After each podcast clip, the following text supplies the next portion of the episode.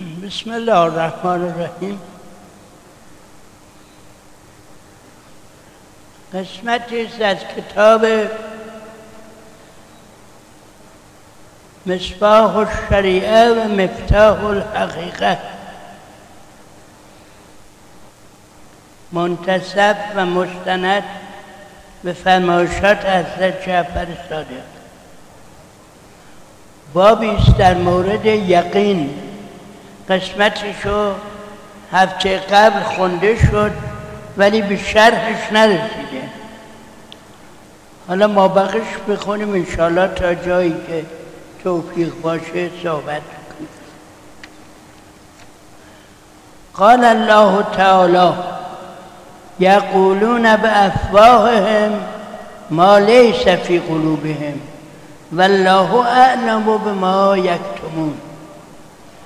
و انما اتف الله تعالی به عباده حیث اذن لهم بالکسب والحرکات فی باب العیش و ما لم یتهدوا حدود الله ولم یترکوا فرائضه و سنن نبیه فی جمیع حرکاتهم ولا یعدلوا عن محجة التوکل ولا يغفوا في ميدان الحرب فأما إذا نسوا ذلك وارتبتوا بخلاف ما حد لهم كانوا من الهالكين الذين ليس معهم في الحاصل إلا التآوي الكاذبة.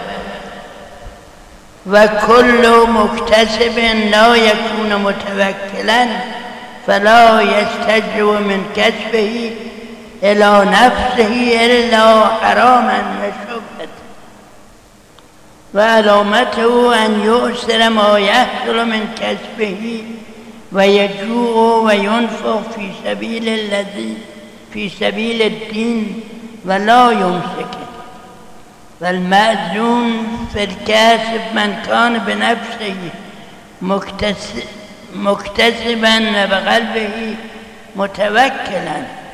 وإن كسر المال عنده قام فيه كالأمين.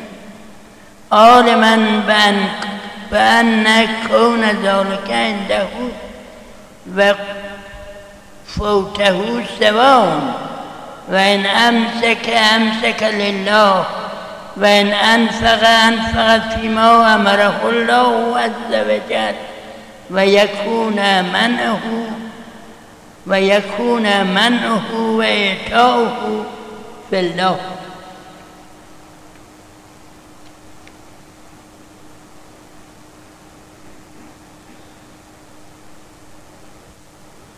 یقین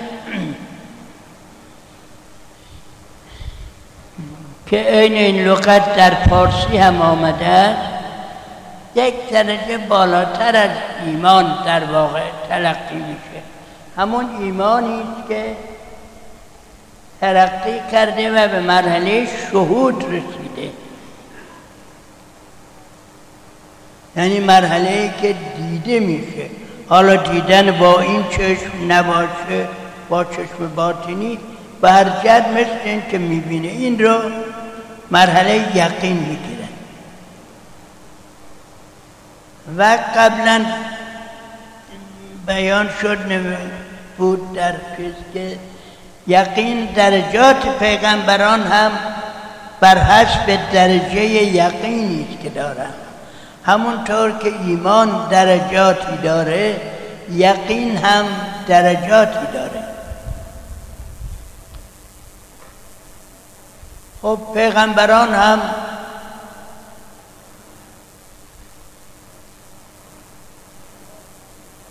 در حال همیشه از خداوند یقین می‌خوان چون پیغمبران هم مثل سایر بشر به قول خدای تعالی که از به پیغمبر فرمود بگو انما انا شر انا بشر مثلکم یوها الیه من بشری مثل شما هستم وهمی که شود به سوی من که چی مسئله بعد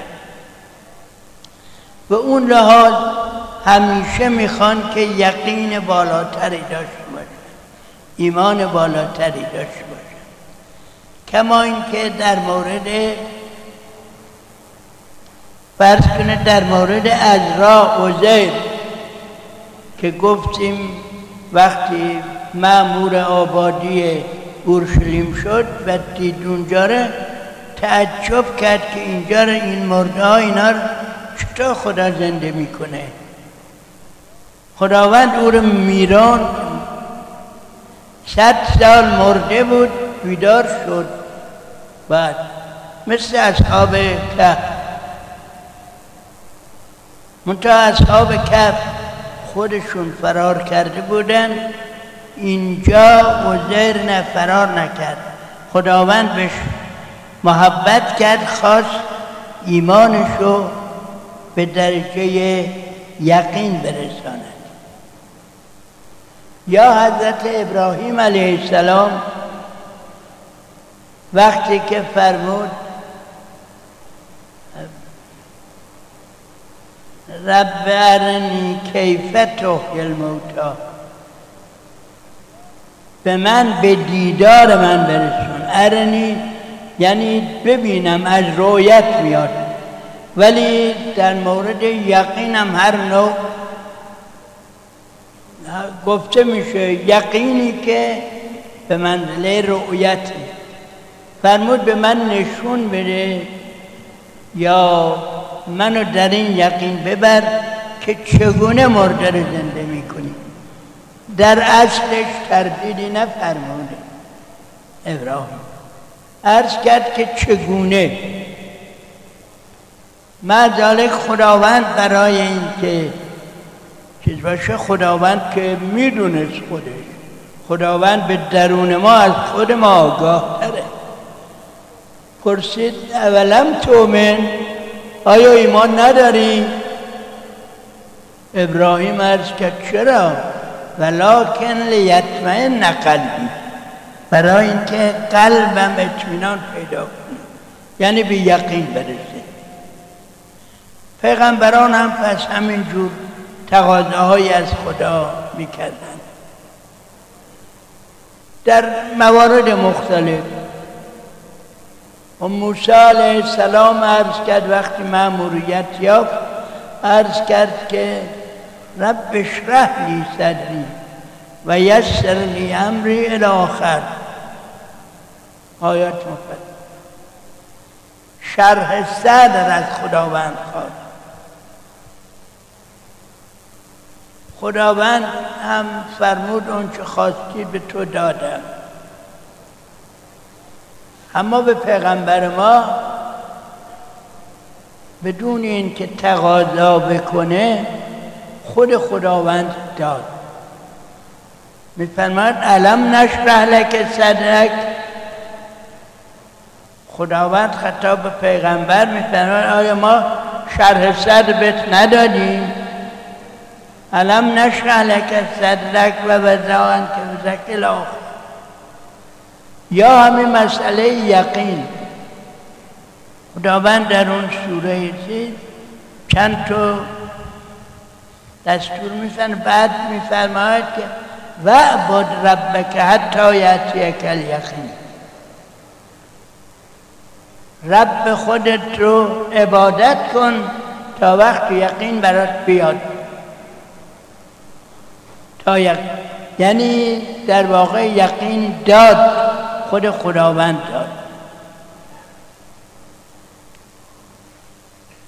اما بعضی ها از این آیه بد تعبیر کردن تفسیر, تفسیر نه بعضی ها که مستند تنبلیشون قرار دادن می‌گویند که چون خداوند گفت تا یقین بیاد ما به یقین رسیدیم. بنابراین عبادت از ما برداشته شد. هرگز همچی حرفی منطقی نیست آدم قبول نمی‌کنه. برای اینکه اگر به این آیه استناد می‌کنید این آیه از لایه خداونده و گفته پیغمبر. پس باید به خود پیغمبر نگاه کنیم. پیغمبر تا دم مرگ همیشه همه عبادات رو انجام می‌داد. و به این دلیل هم شد که بعضی ها این رو یقین رو ترجمه کردن به مرگ. و بود ربک حتی یک یقین خدایت را بپرست تا وقتی تا زمان مرگ. چون پیغمبرم بعد از مرگ ما نمی‌دونیم که امری باشه. بنابراین این اگه اینجور معنی کنیم این مشکال به دست میاد. یه دلیل دیگه هم این است که در یه سوره دیگری خداوند یقین رو عوض مرگ به کار برده. سوره مدثر بخونید بعد که هفته پیش صحبت شد. که جهنمی ها توی جهنم وقتی ازشون می‌پرسن بهشتی ها که شما چطور شد که اومدید اونجا؟ میگن که لم نکن من المسلین و لم نکن نطعم المسکین. و چه حتی اتان الیقین. ما مسکین رو اطعام نکردیم نماز نکردیم تا وقتی مرگ بر ما آمد که آمدیم اینجوری.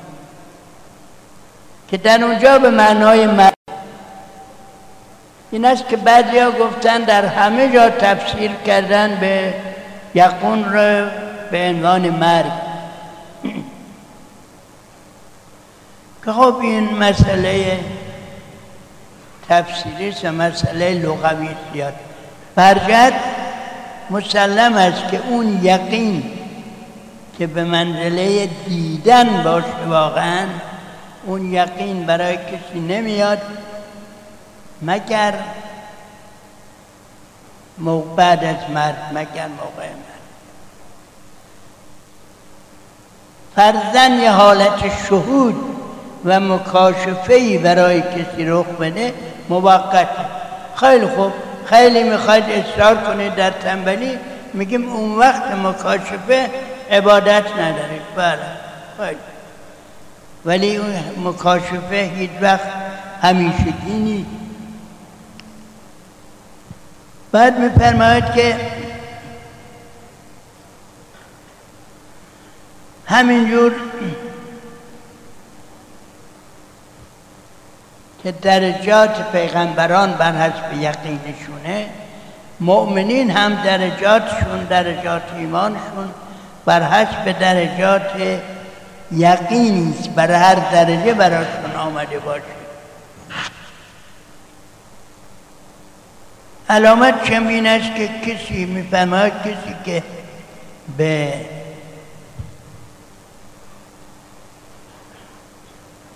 کرم خدا به قدرت خدا به صفاتی که ما در خداوند به زبان می‌شناسیم ایمان داشته باشه همیشه توکل داره.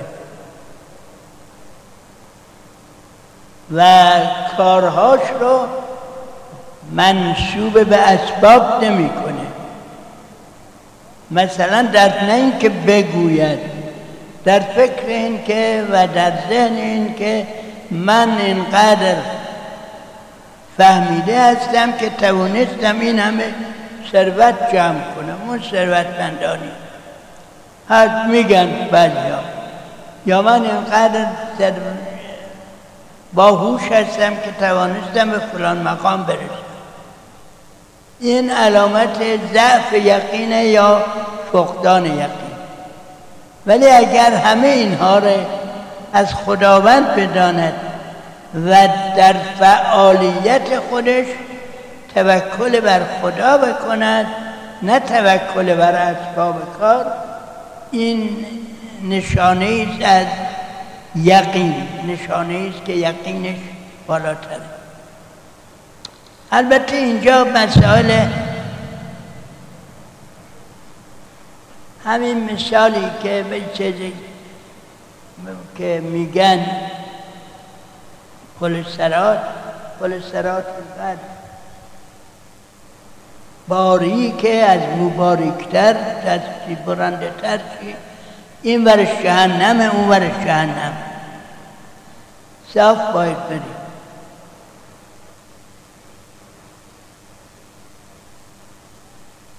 این در تمام زندگی ما هست. ما همکنون در تمام ساعات از این پل داریم رد میشیم. اگر توکل به تنبلی بکشه از این ور پل افتاده. اگر توکل نداشت باشه همش فکر کنه چنین و چنان باید کرد و همش تو فکر اسباب باشه از اون ور افتاده. رعایت اعتدالش پل سرات و این رعایت اعتدال خیلی مشکله. به این معنی که کسی اگر یقین داشته باشه خب به فرمایش خداوند رفتار می‌کنه. خداوند ما رو معمور کرده برای اینکه برای معاش بدویم خودش فرموده است رخصت داده است که برای معاش بدویم ولی نه اینکه همه اسباب در اختیار ماست. این کار رو بکنیم حتما اون فلان فایده آید میشه. نه. بعد از اون که فرمایش الهی رو اطاعت کرد فعالیتش رو انجام داد اون وقت توکل کنه توکل داشته باشه که خداوند از هر همون داستان در مصنبی هست. عربی آمد خدمت رسول الله در مسجد. حضرت فرمودن که شطور تو چکار کردی؟ گفت در مسجد ولش کردم به امان خدا. توکل کردم. که فرمودن با توکل زانوی اشتر ببند. زانوی اشتر تو ببند بعد توکل. تو زانوی اشتر تو نبستی امر خدا رو اطاعت نکردی. بعد توکل می‌کنی که خداوند در کار دلش می‌خواد دل تو می‌خواد بکنه. این خوبیش شرم اینه که باید اسباب کار رو انجام داد. منتها نتیجه با خدا ما یه در دعاها که میگیم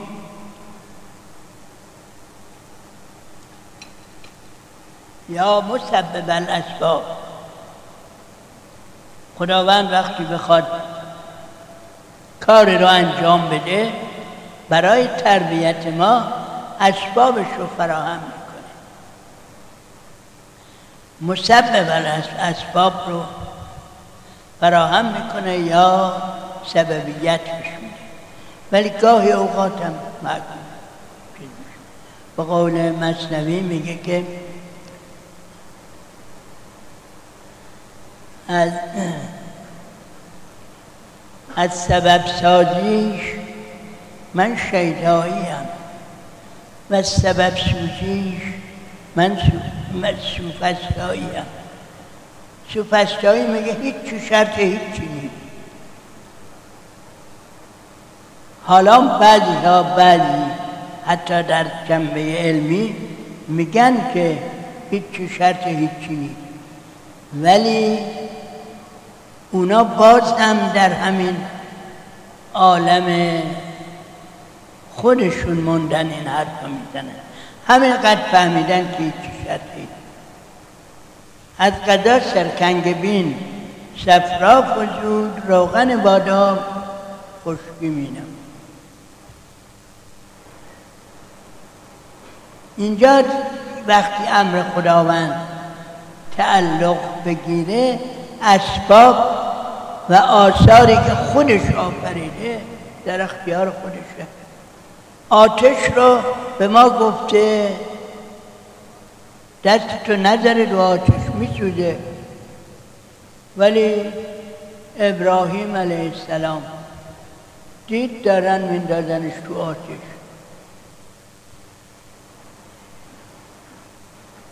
چیزی نگفت.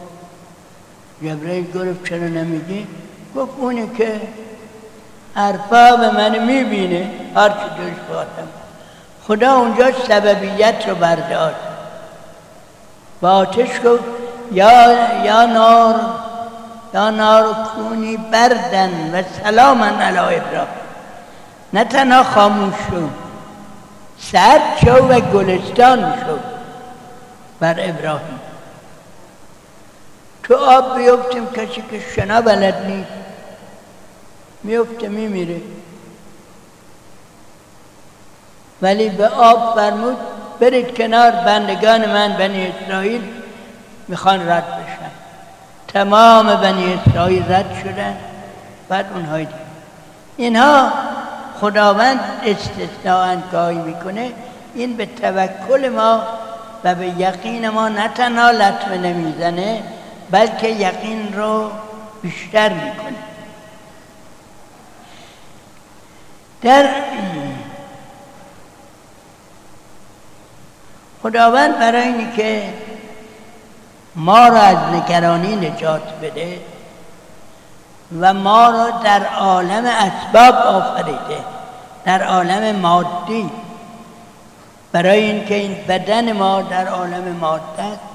روح ما از عالم مادی نیست.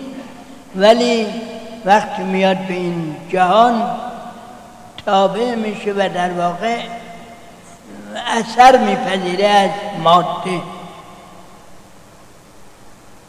به این منظور اجازه داده و خودش گفته است که برید کسب و معیشت کنید و البته اون چه در از کاسبی و از معیشت به دست آوردی اگر بدانید که این امانت خداوند دست شما. خدا همه اون کسب و معیشتتون رو جز عبادت حساب می‌کنه. ولی اگر خیال کنید خودتونید که دارید با زرنگی و هوشیاری کسب می‌کنید. در اون صورت توکل و یقینتون لطمه خورده. و چه بسا با یه بادی یه بادی که جدید در دنیا خیلی هست بادی که امشب میخوابه تاجر فردا صبح سیل و زلزله و توفان دریا تمام کالاهاشو برده.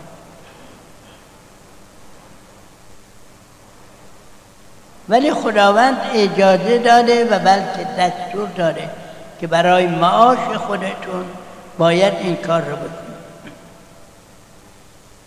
و بعدم باید اون کسی که این اجازه داره باید بداند که این مال امانت دست اون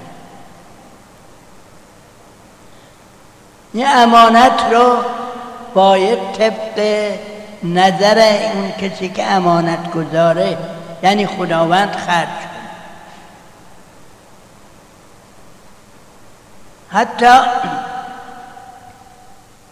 در به زندگی اجتماعی و حقوقی قاطع ترین دل حق انسان ها در جامعه حق مالکیت. حق مالکیت هم که مالی به دست آوردید اون مال امانت دست شماست. باید در راهی خداوند فرموده است به کار ببرید حق ندارید مثلا در این کاری که امروزه شاید در خیلی جای دنیا باشه. در سالی که احتمال می‌دید قحطی باشه مثلا یک گندم فراوانی دارید نصف این گندم ها رو بریزید به دریا برای اینکه گندم گران بشه و بفروش میگید ما رو خودمه. نه حق نداره همین جوابی که یعنی مکالمه که بین حضرت شعیب و قوم خودش شد. فرمود چرا کم فروشی می‌کنید و چرا وقتی به عکس چیزی می‌خرید سنگین سنگین می‌گیرید؟ اونا گفتن این حرفا چی می‌زنی؟ مال خودمون هر کار دلمون می‌خواد می‌کنیم. اختیار مال خودمونه داریم. ولی خداوند فرمود نه اختیار مال خودتونه نداری مال شما نی اصلا شما کی هستید؟ مال امانت دسته. بر این مال رو امانت باید طبق نظر امانت گذار و برای استفاده مخلوقش. که خودش گفته است اینا خانواده منه. برای اونها باید خرج کنید و باید کوشش هم بکنید مال خودتونه ولی نمی‌تونید بنشینید و اون راکت بذارید. اون باید در معرض استفاده عموم قرار بدید. اینها همه همون عبادت پروردگاره. عبادت به تعظیم کردن فقط نماز و اینها نیست. عبادت یعنی تشخیص بدید که بنده خدا هستید و در تمام افعالتون این تشخیص جلوه کنه. وقتی بنده خدا هستید میگید این مال مال من نیست مال اربابه دست منه. باید درست اداره